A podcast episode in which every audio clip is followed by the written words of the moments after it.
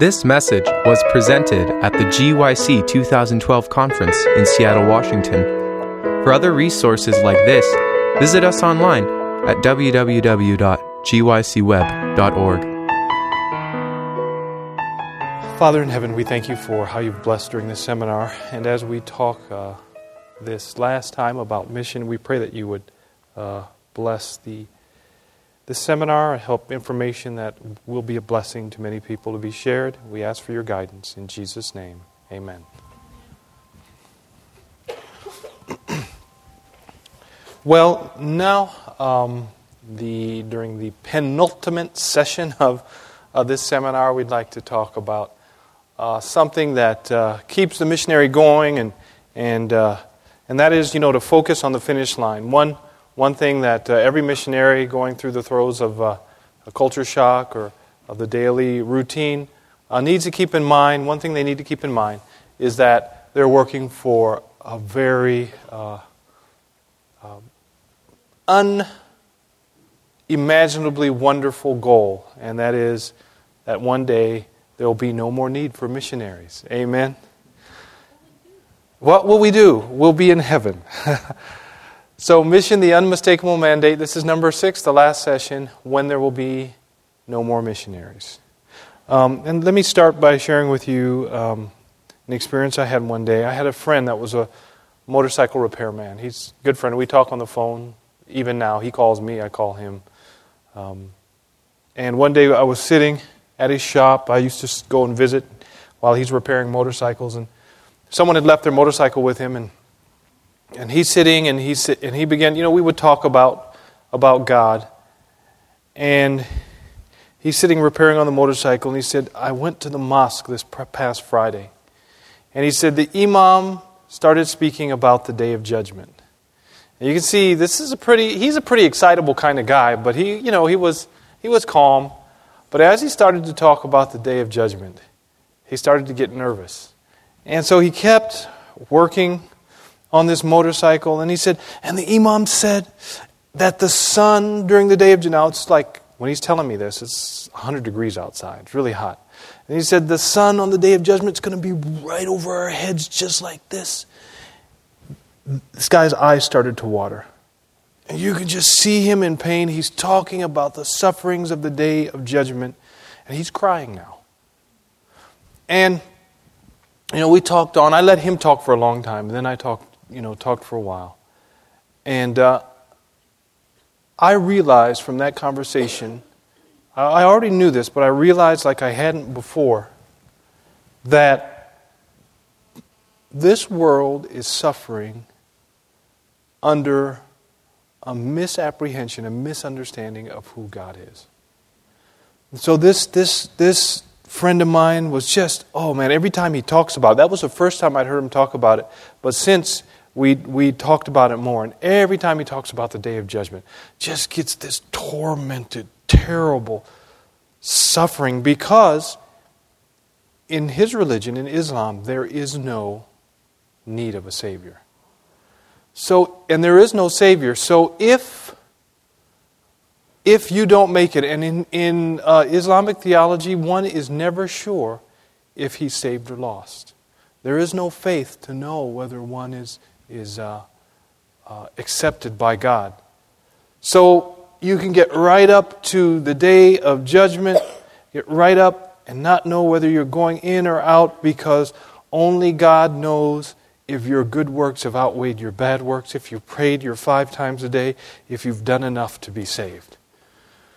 And, you know, just, just to, to listen to him describe and to watch him suffer as he describes, and I try to share with him as I can. Uh, he's not real open to the gospel right now, but I'm trusting that even through this, God is, is speaking to him. But it's a, it's, he is a symbol of a world that needs to know about Christ. And again, we'll, let's start today where we started on the first session. Hmm, did I do that? Okay. Our world is a vast laser house or Lazar house, a scene of misery that we dare not allow even our thoughts to dwell upon. Lazar house, it's a place where people with infectious diseases go to be treated. And the pen of inspiration says, we don't use that word anymore, but the pen of inspiration says, our whole world is like that. Did we realize it as it is, the burden would be too terrible. Yet God feels it all. In order to destroy sin and its results, He gave His best beloved. And again, God did not give Jesus on loan, He gave. And He has put it in our power through cooperation with Him to bring this scene of misery to an end. Thank you. This gospel of the kingdom shall be preached in all the world for a witness unto all nations, and then shall the end come. So again, we can deduce if God has put it within our power through cooperation with Him to bring the scene of suffering and misery to an end, why would we want to do, why would we not want to do what He's asked us to do? And it says that the end will come, the Bible says, after the gospel has been preached to the whole world. Just a couple more. I know I have a lot of text here, but let's go through this and then we'll go to some things that don't have as much text. After the Savior's ascension, the sense of the divine presence, full of love and light, was still with them. That's the disciples. It was a personal presence. Jesus, the Savior, who had walked and talked and prayed with them, who had spoken hope and comfort to their hearts, had, while the message of peace was upon his lips, been taken up from them into heaven.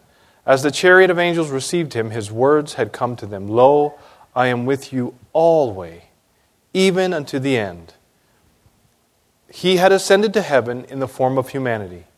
They knew that he was before the throne of God, their friend and Savior still, that his sympathies were unchanged, that he would for, forever be identified with suffering humanity. Now, now, let's hold our fingers there and go back. It says here that God gave his beloved Son. Right? And if we go here, it says that he would, his sympathies were unchanged, that he would forever be what? Identified with us. Christ came as the greatest missionary to earth, and he took on human form. Did he take it on temporarily? No, he took on our form. He is still identified with us. And you know something about missionary life? Those of you who've been missionaries, and I've talked to quite a few of you, it changes you forever, doesn't it? You're never, ever the same again. And, you know, it, you come back to home, wherever home is, and home doesn't feel quite like home anymore, does it? Doesn't feel quite the same. It's still home, yeah, and it, you have loved ones and friends, but home also was where you lived all those years and learned to adjust and adapt and, and grow. And you realize that home ultimately is where? In heaven, or on this earth made new. They knew that he, Christ, was presenting before God the merit of his blood, showing his wounded hands and feet as a remembrance of the price he had paid for his redeemed ones. And this thought strengthened them, listen very carefully, this thought strengthened them to endure reproach for his sake. Their union with him was stronger now than when he was with them in person. Isn't that pretty neat? Their union was stronger now than when he was with them in person. Why? Because they knew that he was representing them, humanity, in the most powerful place in the universe. That's powerful. And so the Jewish leaders expected to see these, these men beaten down, discouraged, afraid and here they are triumphantly declaring the gospel and winning souls. The, the light and love and power of an indwelling Christ shone out through them, so that men beholding marveled. And Jesus came and spake unto them, saying, All power is given unto me in heaven and in earth. That all power is what gives missionaries the power to do what they do. There is no unreachable people group in this world because Christ has been given all power. Amen? There is no people group that is too resistant to the gospel because Christ has given all power. If He said go, all we have to do is be there. God does the rest. Amen? So, when mission is ended, when there's no more need for a missionary, this is taken from the Great Controversy. Another class stand pale and trembling, trusting in Christ, and yet oppressed with a sense of their own unworthiness. They hear with tears of joy and gratitude the Master's commendation, the days of incessant toil, of burden bearing, and of fear and anguish are forgotten as that voice, sweeter than the music of, an, of angel harps, pronounces the words, Well done, good and faithful servant. Enter ye into the joy of your Lord. Amen. There stand the host of the redeemed. Where will they be from? Every age, every country, everywhere. Just imagine the rainbow of colors. Imagine the faces. Imagine the people of all time who will be around the throne of God. You know, I had an interesting experience. Um, one of the other presenters came up to me. I, I remembered his face, but I hadn't seen him in over 20 years. Uh, when when um, I was first uh, a Bible worker, it was right here in this city, right before I became a pastor. I worked as a Bible worker for two years, right here in Seattle, knocking on doors every day and carrying stethoscope, doing blood pressure checks for people. And it was, uh, it was here in Seattle that um, met many uh, refugees from, from Cambodia and got connected that way into mission. But what, what's uh, fascinating is one of the other presenters came up to me and said, Hey, Marc Coleman. I said, Hi. And I remember the face, but that was about it. He said, You're part of my testimony. I was like, Yeah? He said, You invited me, such and such. A... I had no idea. I couldn't remember that. What's it going to be like in heaven when all this whole host of people is gathered from all over the world, all ages, and people come up to you and say, You know what, that thing you did, or that time you went to here, or because you were a missionary here, it's because of that that I'm here today. That's going to happen a lot. That's why I say, you know, this, um, what do you say, the Facebook, the kind of networking that people do, it's nothing. Wait till we get to heaven. That's networking. There stand the host of the redeemed, the palm branch of victory in their hand, the crown upon their head. These are the ones who, by faithful, earnest labor, have obtained a fitness for heaven. The life work performed on earth is acknowledged. So God recognizes the work that you do for Him, wherever you are. If even if you're not a missionary, you've, if you've faithfully committed your life to His service, that day it will be, even if it's not recognized now, it will be recognized then when it really matters. Amen? The life work performed on earth is acknowledged in the heavenly courts as a work well done. Go back to this photo here for a minute. Um, that was home for 10 years for us. Um, and it's just a perfect picture because it describes a country at that time that was always on the brink. There was a, uh, one particular day when we were, um, when I had to rush in, it was another day, another time like this. The country was always up and down. And I had to rush in. We lived two and a half hours from the capital after our first two years there. I had to rush into the bank to get enough money for another month. So uh, things were unstable, but I had to get in. We knew things were going to explode soon, and, and I wanted to get out of the capital because usually all the problems were concentrated around there.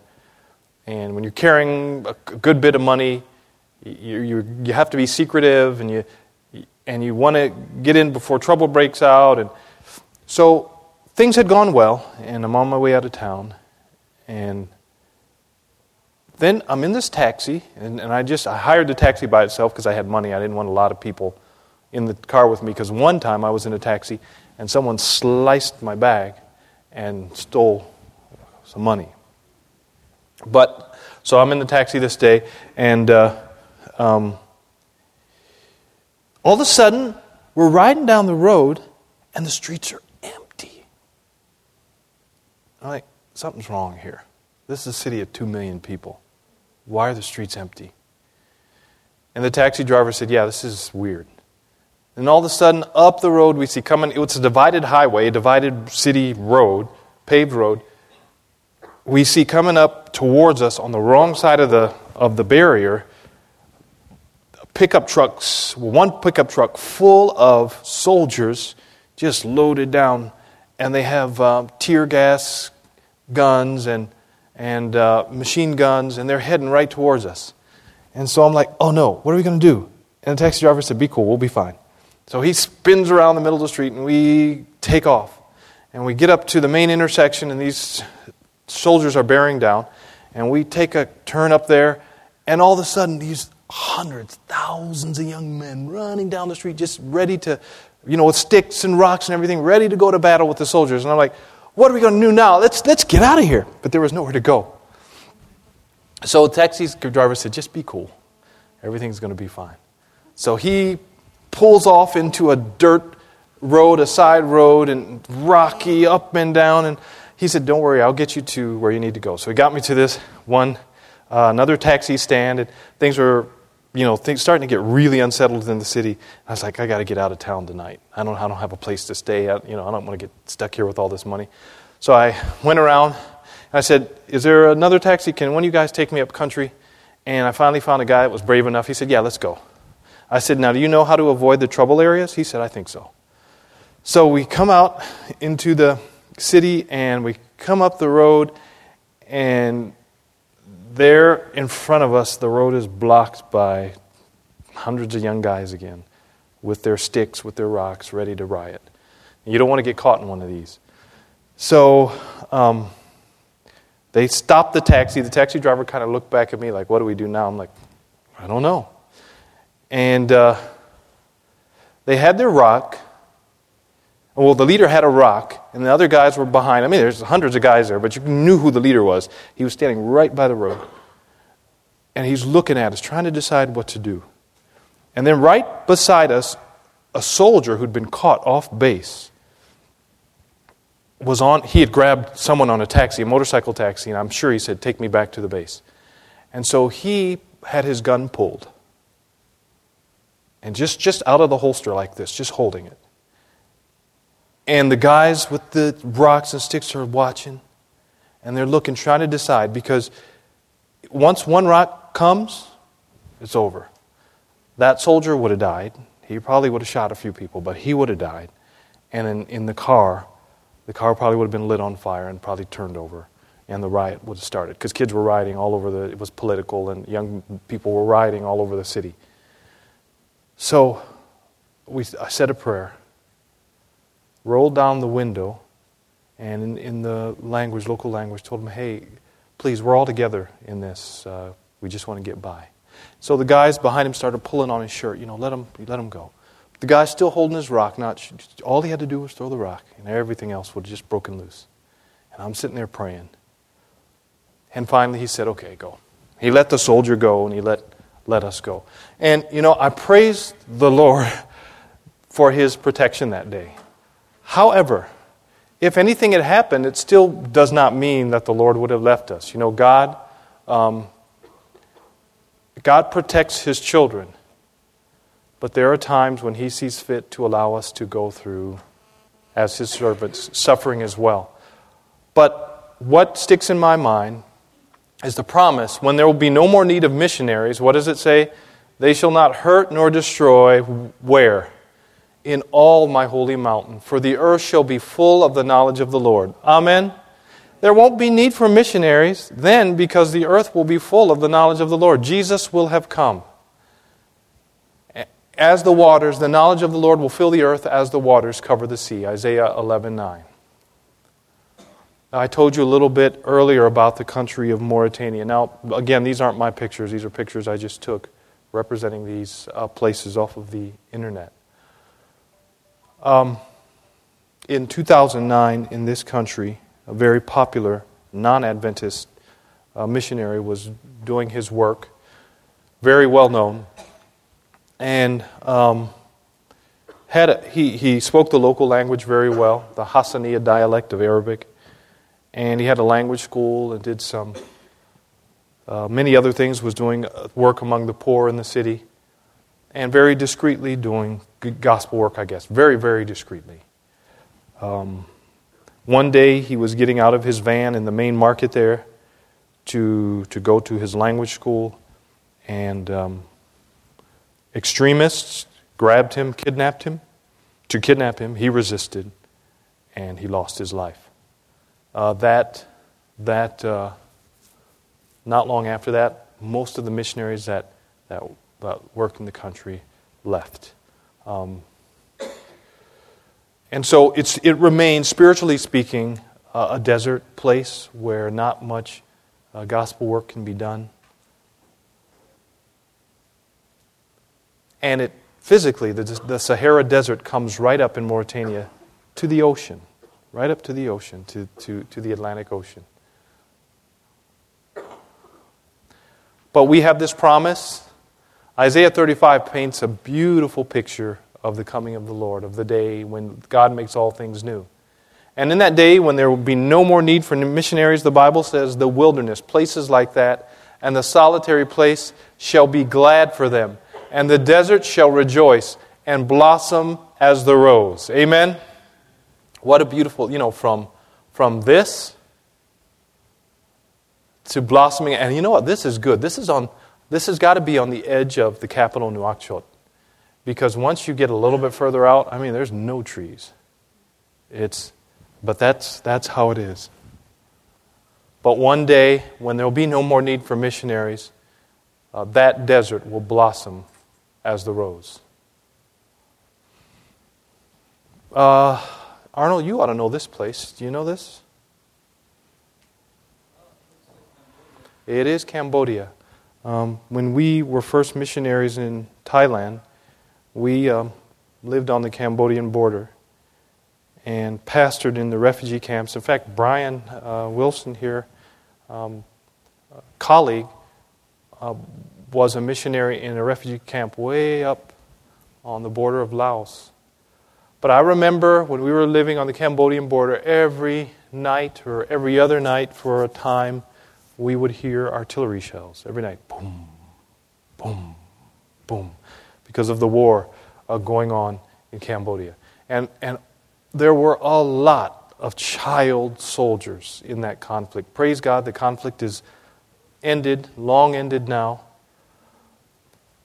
But the Bible says, He shall judge among the nations and shall rebuke many people, and they shall beat their swords into plowshares and their spears, their instruments of war, into pruning hooks. What's a pruning hook? It's, it's used for cultivation of, of fruit. Uh, uh, for, um, I'm thinking of the French word, that's why I'm having trouble getting it out. Uh, cutting and, and pruning trees. Nation shall not lift up sword against nation, neither shall they learn war anymore. Amen no more war. There will be no need for missionaries in that day. Now, let me just very quickly, I know I'm going to, I hope I don't make you dizzy going back like this, but I want to go back to this quote here where it says, okay, there it is. God feels it all.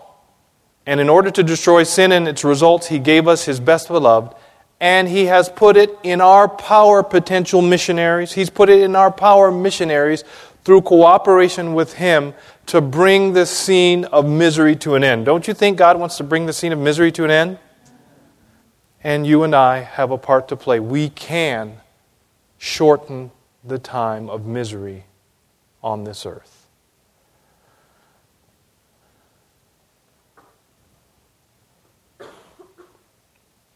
This is an interesting picture. That is, that is not a stuffed animal. That is not a fake picture. That is not a stage picture. That they, uh, this leopard got out of his enclosure and they're trying to corral this in West Bengal. And while they're trying to corral it, he attacks one of the men that's trying to catch it. Um, just recently, I was in Nepal and uh, we were at Scheer Hospital there in Nepal. And right behind the hospital, there's, um, there's, there, there are hills and, and mountains all around. And, and um, you know, it's just a beautiful country. And some of the men at the hospital there were saying, you know, in the villages around here, every, every month or so, a leopard comes out of the forest and snatches children, kills children.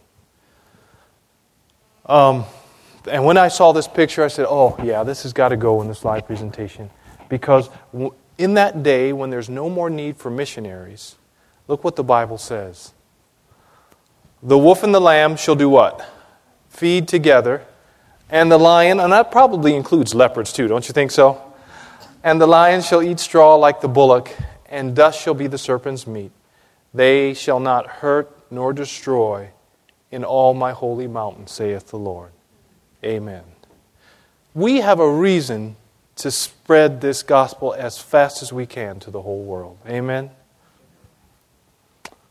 Tried to get pictures that weren't too uh, graphic. This is probably the most graphic one. And I will raise up for them a plant of renown, and they shall be no more consumed with hunger in the land, neither the shame of the heathen, neither bear the shame of the heathen anymore. Um, we don't know here in, you know, it's, it's, well, let me put it this way. The first thing that strikes your eyes, and I know many of you are missionaries or have been missionaries, and you can agree with this, when you come back to North America, what about the people strikes you? Their size. Our size. Because we have an abundance of food, of, um, and even, the, even if we eat a little bit, it's so packed with calories that we, we, we do well. But you go to other places in the world, other areas of the world, um, people are trying to figure out how they're going to eat the next meal. And you know that. The Bible says, And I will raise up a plant of renown, and they shall no more be consumed with hunger in the land. Missionaries have a reason to be missionaries it, God has put it within our power, as we read in that quote, to cut this scene of misery just a little bit shorter. Amen? Ah, right here from North America. They shall not build and another inhabit, they shall not plant and another eat. For as the days of a tree are the days of my people, and mine elect shall, no, shall long enjoy the work of their hands. Uh, when we were building a church, um, back at our project site, uh, we, we were working with government officials, and what they were doing, and you, I've seen this in several countries, in fact, is many times uh, government officials or unscrupulous uh, businessmen will go into an area and they'll trick villagers in buy up all their land and promise them things, and, and those things tend to never be realized and promise them money that's never realized, promise them benefits that are never realized. And then the people that have bought up the land or the government officials that have taken the land turn around and sell it extremely high and make a very large profit. Have you ever seen that? It happens quite a bit. And so we're, we're trying to build a church, and I determined, you know what? We are not going to buy land and cheat the. Um, in, in, in uh, there, they called it uh, the customary owner, the, the owner who owned it, who, in whose family the land had been for years and years and decades and decades. And so we went to the government and we said, look, make sure, we want you to make sure that this price that you're selling this land to us for, that the original owner gets his fair share. Well, it got to be quite a big discussion because they understood that we understood what was happening. But as far as they know, as far as we know, they did uh, give the man the right price. But, you know, here that this text speaks to that. They shall not build and another inhabit. You know, in, the, in our recent financial crisis, how many people lost homes? How many people are still losing homes? You know, if we build there in, the, in, in heaven and the earth made new, We'll live in it. Amen? For eternity if we want to. And, you know, we, I used to play a game with my girls when they were little, or we'd talk about it sometimes we were little. Not, not all the time, but sometimes. And, you know, let your imagination go. What's your home in, in the earth made new going to be like? You know, are you going to. We'd, we'd do things like, yeah, I'd open the window and, there's going to be a giraffe outside my window, and I'm going to slide down his neck, you know, and hit the ground. And, and we just, just, you know, your, your most wonderful imagination and the, the, is, falls far short, the Bible says, of what God has really prepared. Now, the beautiful thing is, where's your neighbor going to be from? You know, is your neighbor going to be from, maybe your neighbor will be the person that you as a missionary served. You know, just, just, we cannot imagine, but we will build our own homes according to the Bible, and we will inhabit them and not worry about the bank ever having to take them.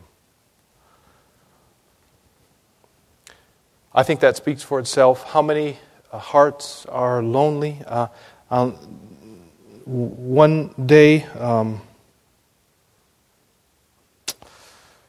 in the city of, of Bangkok, I was waiting at a bus station, and I remember seeing a little kid. Uh, I mean, he was he was small, but the guy carried himself. Little guy, know, three or four years old, carried himself like a little man and uh, watched him for a while and just watched, and, and uh, he was just kicking around the parking lot. It was kind of early in the morning. And uh, people were, he was talking to people, excuse me, and um, people were talking to him, looking at him interestedly. And I, I just thought, I wonder if this guy lives on the streets. I wonder if he's alone. It kind of is a little, um, it was a little strange for me. That was the first time I, that thought had occurred to me. But there are a lot of kids like that in this world. And I know that the Lord has a special place in his heart. And he says, for, for children like that, those that are saved, he's, and he's speaking to his children here, let not your heart be troubled. You believe in God, believe also in me. In my Father's house are many little houses. Is that what it says? That's right, amen. In my Father's house are many mansions. If it were not so, I would have told you. I go to prepare a place for you. And if I go and prepare a place for you, I might come again and receive you unto myself. No, that's really messed up.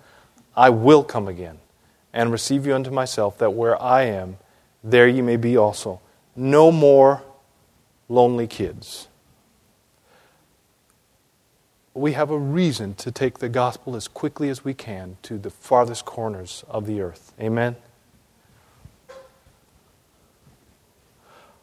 I don't know how many times this picture has been a reality for me and my wife as we've uh, worked with families where there's one father and two mothers, or three mothers, or four mothers who are constantly in this bitter battle because of their understanding of God, of religion, and love. You know, the Pen of Inspiration says that polygamy is, and she uses the word sin that tends to dry up the very springs of love. What does it do to society? This, this competition, this, this hatred. From the one place that should be the safest place on earth, people learn to hate and learn this. this. And you know, polygamy does something else. Many people have beliefs about um, spirits and, and they have beliefs about um, if, if I if I want to do harm to you, then I'll go to some cultures call it the medicine man. Uh, some cultures may call it the karamoko. Some t- cultures make out there are different names for it. Witch doctor. If I go, if I know that you're trying to hurt me, I'll go to the witch doctor and I'll give him some money, or or I'll take a lock of your hair, or I'll take uh, some object that belongs to you, and he'll cast a spell on it, and that will do you harm. Have you ever heard similar things like similar things similar to that? Well, you know what polygamy does? In your very home, because there's such distrust, many times what happens, people who will interpret even bad things that happen as a brother or a sister who's jealous. Remember the story of, of uh, Jacob and his wives? And, and, very similar. It's the very same thing. We, and and so people will go to these these witch doctors, these medicine men, and, and in an, they'll, they'll try to get, first of all, protection from any harm that someone's trying to do them, but also to cast a spell or to do some harm to someone who they dislike, even if it's within the home, own family. So what happens is polygamy tends to strengthen other evil evils as well. The Bible says, you know this text very well, and God shall wipe away all tears from their eyes, and there shall be no more death, neither sorrow nor crying, neither shall there be any more pain, for the former things are passed away. Why would you not want to be a missionary? Man, there's, there's a, no, I, didn't, I don't mean the mango. I meant, I meant to, to take away the pain. Now, we'll talk about the mango here in a minute. That's, that's a good reason to be a missionary, too. Isn't that beautiful? Yeah, it almost looks airbrushed.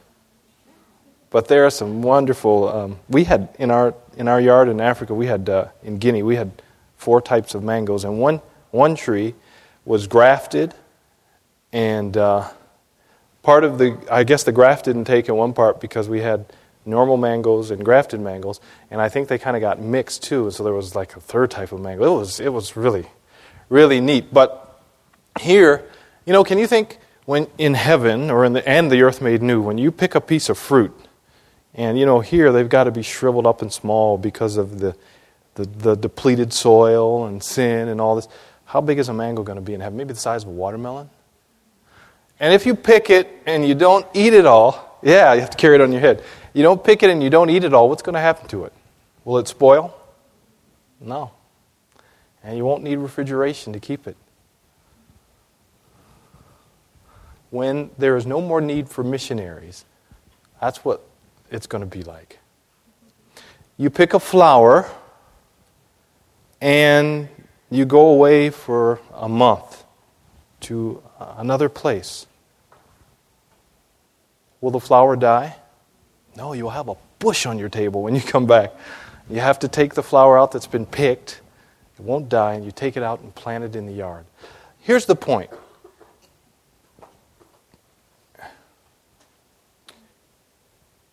But as it is written, Eye hath not seen, nor ear heard, neither have entered into the heart of man the things which God has prepared for them that love him. In Africa, in Asia, in Europe, North America, South America, there are people all over the world that still need to hear the gospel. And God has prepared a place of unimaginable beauty and peace for them for the saved. And we have the power, through the Holy Spirit, to shorten the time of the suffering of this world. The experiment with sin is almost over. Why would we not want to be missionaries? Why would we not persevere? Why would we not suffer just a little longer to help bring this day about? I would encourage you to consider um, service as a missionary if you haven't. If you have, please encourage others to do it. We are living in the last days, and we need to help prepare as many people as possible for the coming of Jesus Christ. Amen. Now, I'm going to turn it over to my colleague Arnold, who is going to share as normal. Um, we are at the end of our seminar. Thank you for those of you who followed all the way through. And may God uh, bless you all. I think after Arnold finishes, we'll take a few final questions, if there are any.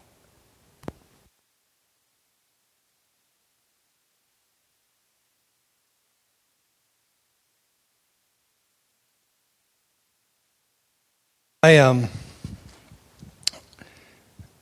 I want you to know that uh, it's really what God does. It's really neat to see God work in the mission field we can do whatever effort we want, but it's really, really neat to see God work in the mission field. Did I already say that?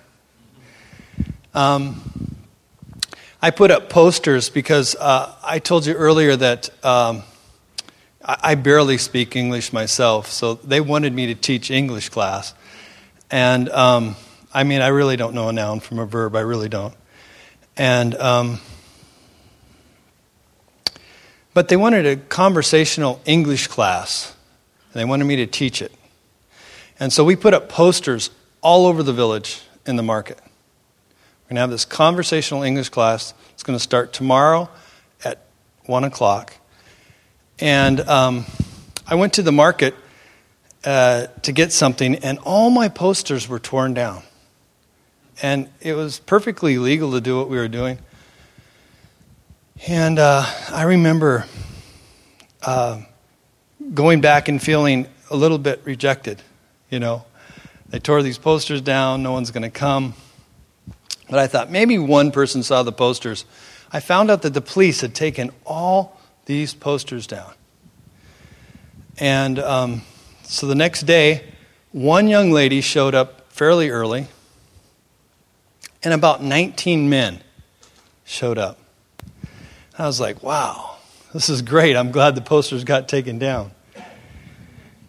About two weeks into the class, we talked about everything. I let them choose the subjects marriage, whatever. We talked about everything, anything, and we just had conversational English. The second week, eight of the men came in full police uniform. I said, You guys are police? By this time, two weeks had passed, and I had made friends with these guys. They said, We're all police. We took down your bulletins thinking, you know, if we don't take them down, we won't have room to get into your class. And we asked the chief of police if we could come to your class. And I'm serious. I, by that time, two weeks, we had had small meals together. I had made friends with, not knowing they were police. My guard was in a different position, and I treated them just like everybody else. And I had become really good friends with about 19 of Kampong Cham's finest policemen. And this is something God can do, not what man can do. Because I would have treated them different had they showed up in uniform. I would have treated them with a different kind of respect. I was respectful to them, but I didn't realize they were police. And God had opened up a way for me to become very close to men, thinking they were just young men from the village. When my student missionary got in an accident, it was not his fault, but because of the foreigner, you'll learn this, because if you're the foreigner, it's your fault, regardless. They took him down to the station. I went down to get him, and they said, Oh, is this, is this guy related to you? I said, Yeah. They let him go right then, immediately, let him go. Put him back on his motorcycle and find the other person. I am so excited to, that God can do things like this. The other story that I wanted to tell you is how God works is not how man works again. I remember Nuncy Knott coming to my, my house, and he had buried his books during Pol Pot time, during Pol Pot's regime, in the ground, and he showed them to me. He was so proud of these old English books that he had gotten somewhere. Worm eaten, because if you got caught with an English book by one of Pol Pot's soldiers, you were, probably would be put to death. Nuncy Knott, I didn't know, he just wanted to do this conversational English with me. He came every day at the same time. He spoke very good English and I just made friends with him. I didn't know where he worked. I'd never asked him. It never dawned on me to ask what he did for a living. And we needed legal permission to build a church in Kampong Cham. We prayed and prayed because we had to go to the we had to go to the religious ministry and get this signature. And I remember my language helper went with me because I knew I didn't want to make the same kind of mistakes. Take, I wanted to make sure I was saying what I was saying. He let me do all the talking, and then he would correct things that I said wrong. But when we got there, we, we, were, we had prayed all morning. Lord, you got to help us with this. We need this, this signature. It's the last signature we need.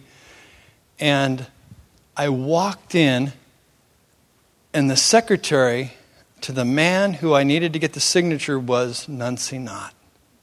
This man that I had been having conversational English classes, he took me inside as his friend. He said, These folks need a signature. The guy looked up at me and said, They're your friend? Yeah, sign it, hand it right to me. Never had I ever had such an easy signature to get the church was built and still is standing there. And I will just tell you, it is so neat like I said before, to watch God work. When you're out there, make friends with any and everybody, is my suggestion to you. Network with anyone you can. I went to the monks and we, we got a big old bag of glasses, prescription glasses. And I remember we went to the monks because um, they're the religious uh, leaders in the country and they're influential. And we took this bag of glasses. And, and, and they were glasses from every kind of, you know, eyes from America you can imagine. And I remember the monks going, Jabba, Jabba, I can see clearly. You know, they'd be closing one eye, and, and we snapped some glasses in half and put one lens from this side to this side, and they had some really weird looking, but they could see for the first time in their life. And I remember thinking, we should teach religion classes. I've always had this thought we should just teach religion classes, teach about Buddhism, teach about Christianity, stop a long time at where Seventh day Adventists are, you know, but and we offered these classes to, the, to these monks, and they wanted to do it. It never got done, but I often wonder was God trying to show us something on how to reach different people groups? And when you go out, love everyone you, you possibly can love because it's, it's part of really the, the mandate. All we're, all we're on this earth for is to make people more comfortable. We're all in this sin sick world together. And my passion is, is that each one of you will be somewhere working for the Lord when He comes back in a way that's unmistakably, you know, every day, every breath you take is something that He has, has done for you every contact you make, every door that's opened. I remember I loved to water ski. I'm going to tell you the story real quick. We're out of time. We want to do some questions. What do we got? One minute? Two minutes? Okay. You want to hear the story? Okay, good. Uh, the governor's son had a boat. Imagine a $40,000 boat amongst poverty like you cannot believe. I didn't know it was the governor's son. But I saw this boat shooting around in the Mekong River. And I went down and I talked to his driver. And I said, Does that guy know how? Uh, could he water ski me? I would pay the fuel. And he got on a radio. I know, uh, you know, all this is done in Cambodian language. Guy comes flying in. He says, You know how to water ski? Look at that pile of equipment. I don't know how to use any of it. So he said, you want to water ski, just go over and get some water skis. And um, I went and got a one ski and a vest and put it on. I, I was in my jeans, I didn't have a bathing suit. But I, I thought, man, water skiing. The God has provided water skiing on the Mekong River. I said, hit it. He took off, but yanked my arms off. He, I should have asked him if he knew how to pull a water skier he was going around boats and through floating gardens and oh man i finally had to let go. I was just like 60 miles an hour 40 miles an hour 20 miles an hour. I mean weaving through and i was like no man hit the big water you know? All i remember about that was he was a terrible driver and he had a machine gun that kept coming out from underneath the seat of his boat and he needed jesus and i had a chance to witness to him and God will open up opportunity after opportunity after opportunity for you as you go out. Don't think He won't. He loves you as much as He loves me. And I can tell you story after story how He opens up those opportunities. And uh, I'm going to turn it back over to Marc, take questions, and we can answer them. Just use this. Okay, yeah, I guess just use. Uh, are there any questions before we close? Yes.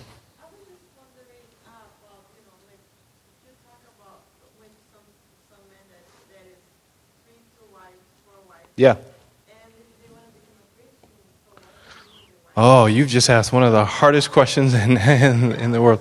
The church in um, The church has taken the stand in uh, the part of the world I'm familiar with because of uh, the now, well, no explanation. What the church has done is taken the position that when someone comes into the church with multiple wives, that um, they must keep the first wife and take care of the other wives, but they're no longer their, their functional wives. Um, that person has to make a difficult choice. Um, but, but to, and I can understand the church's reasoning because to bring polygamy into the church would be problematic. So um, that's the that's the kind of the gentle answer to that. But and I do agree with the church's position on that. Yes. I've also done a lot of missionary time overseas. Mm-hmm. Three years in Thailand. Mm-hmm. My wife is Thai. Mm-hmm. Her father was a polygamist. Mm-hmm. Uh, all of her half sisters and half siblings, they lived together on the same compound very happily. Mm-hmm. There's been no real rivalry. They're very close. Mhm. Now, her father has passed away, Mm-hmm. but they're all still close even after his death. Mm-hmm. And uh, so I have a little bit different view on the topic. I've seen it in actual fact what it, what it was like, at least for her family. Right. And what we do here in America is serial polygamy. We divorce one and marry another, divorce that and marry a third. Sure. And that's a form of polygamy. It is. Well, I appreciate your your um, your experience. Um, I would only say that if we believe the Bible, that the the the case that you're mentioning is the exception and not the rule. Um, there there and I have heard of the exception. I've never seen it. I've I've heard it uh, said, but again, um, if we believe the Bible, we believe the spirit of prophecy. I think what you're saying, and I don't discount it, but would be the exception and not the rule. God And- never, God never gave us a picture of polygamy that showed it in the Bible. In. That's right. Albeit, neither did he ever You know what? We, yeah, I don't want to. I don't want to make this a discussion about the polygamy, but uh, the Bible is very clear. Yes, go ahead. So you can, um, Roger Free has a book on polygamy. I'm very familiar with that. hmm Yeah, I'm very familiar with that. And then um, Dr. Davis also has a, a book called The Flame of Yahweh, which quotes heavily from Dr. du Preez. And the Bible's very clear. There's something called narrative theology in the Bible. Um, and I'll kind of end this discussion with that. Narrative theology is where God doesn't um, say in b- black and white, this is it. But he tells us the story so that we can understand the implications. God is, God is um, showing his displeasure with the system by telling us the story of how it turns out in the Bible. It's very, very clear in the Bible. But we'll, we'll stop that discussion there, otherwise, we can get bogged down in a long discussion. Is there one more question uh, before we close? Yes.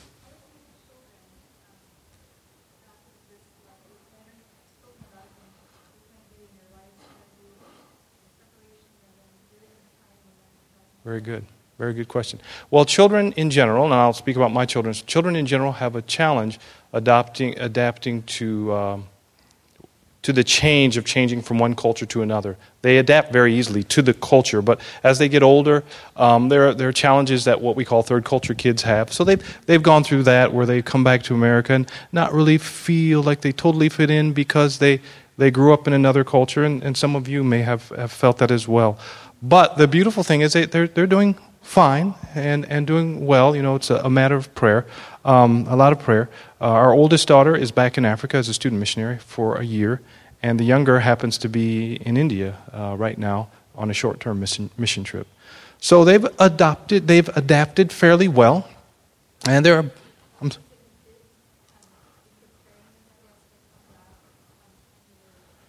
Yes, well, a lot of talking about what it would be like, and then a lot of assurance while we're here that it's okay to feel a little bit different. It's, it's, in fact, it's good to be different many times. And it's okay not to feel like you totally fit in because, you know, um, God is with you, and, and you have a special view of the world that many of your friends don't have. So you, you, you give them both, you let them know that the challenges they will face from friends who don't understand and from people who are insensitive, that's real. But the advantages they have of, of understanding the world, understanding other cultures, and one thing that my daughters have gained is the ability to, you know, they can make friends with people of other cultures very quickly because they understand what it feels like to be on the outside looking in. And I th- think many of you understand what I'm talking about. So, by just being supportive and helpful in that way, uh, it's been a blessing to them.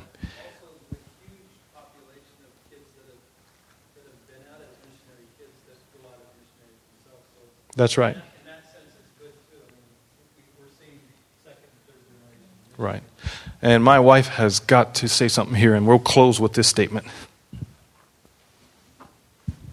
I'm just going to give a, a mother's perspective. And um, one thing that we saw that was very important is as long as you have a close family, while, while children are young, you know, all they know is this is mommy and daddy, and wherever mommy and daddy are, it's a pleasant experience. They just have fun, you know, they grow up wherever it is, that, that becomes home to them. So when we were in Guinea, and when we were in Thailand, our daughter was born in Thailand. That was home to her. When we came back to the States, she wants to go home. Um, when we lived in Guinea, um, it was 10 years, so most of their former years were in Guinea. Um, they just, they loved Guinea. It's like that's their home. That's where their mother and father are, and that's where we are as, as a family and as a unit. Um, as they got older, they started like in the teenage years that's when things started to become you know wow when they go back to the states while people look at them you know i mean we sometimes it would be three years before we we came back here. So there were adjustments in dress you know things change um, um, and electronics and different things where they didn't f- feel quite in that they had to learn. Um, and that's anywhere. If you're if you're a PK or you're in the uh, foreign service or wherever you have to constantly adapt back and forth. And um, so, but normally the children they adapted well. Now they're both um, one's an adult, and one's um, almost an adult. Um, they still say, "Mom, boy, we miss Guinea. We miss home." And, you know, when they're here, it's like, wow, our other daughter has adapted really well to the academy. She's in the academy right now and she's blossoming really well. And so, you know, you are going to have difficulties and you just have to be a close knit family. And I think that's key. If you have a close knit family, then they're comfortable wherever you are in the world.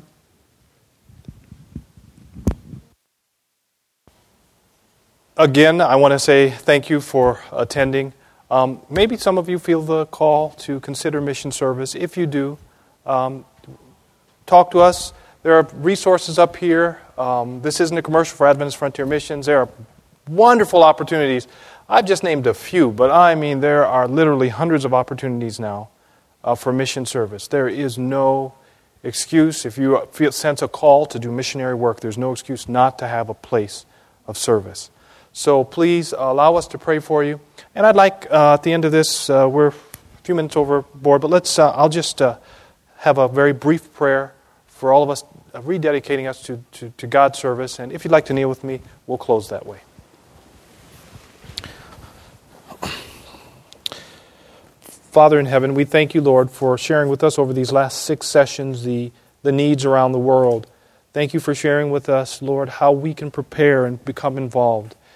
And thank you, Lord, for showing us today that uh, this experiment with sin is almost over, and that Jesus, your Son, is coming very soon, and you are coming for all the saved. The saved that you have called us to, to go out and reach for you through your power, the power of your Holy Spirit. Bless us all, Lord, in our areas of service. Help us to be faithful to you, faithful to the call you've given. And Lord, may the more missionaries go out. We know that the fields are ripe for the harvest, but laborers are few. Help us to be laborers, Lord, and to help others go out to the highways, the byways, the farthest places of the earth, so that this vast suffering world can meet its Savior. We thank you, Lord, again for blessing us with the ideas that you've inspired through your word and pen of inspiration. Bless us all, we pray. In Jesus' name, amen. This message was recorded by Fountain View Productions for GYC. GYC, a supporting ministry of the Seventh day Adventist Church, seeks to inspire and equip young people to be vibrant, Bible based, and Christ centered Christians. To download or purchase other resources, visit us online at gycweb.org.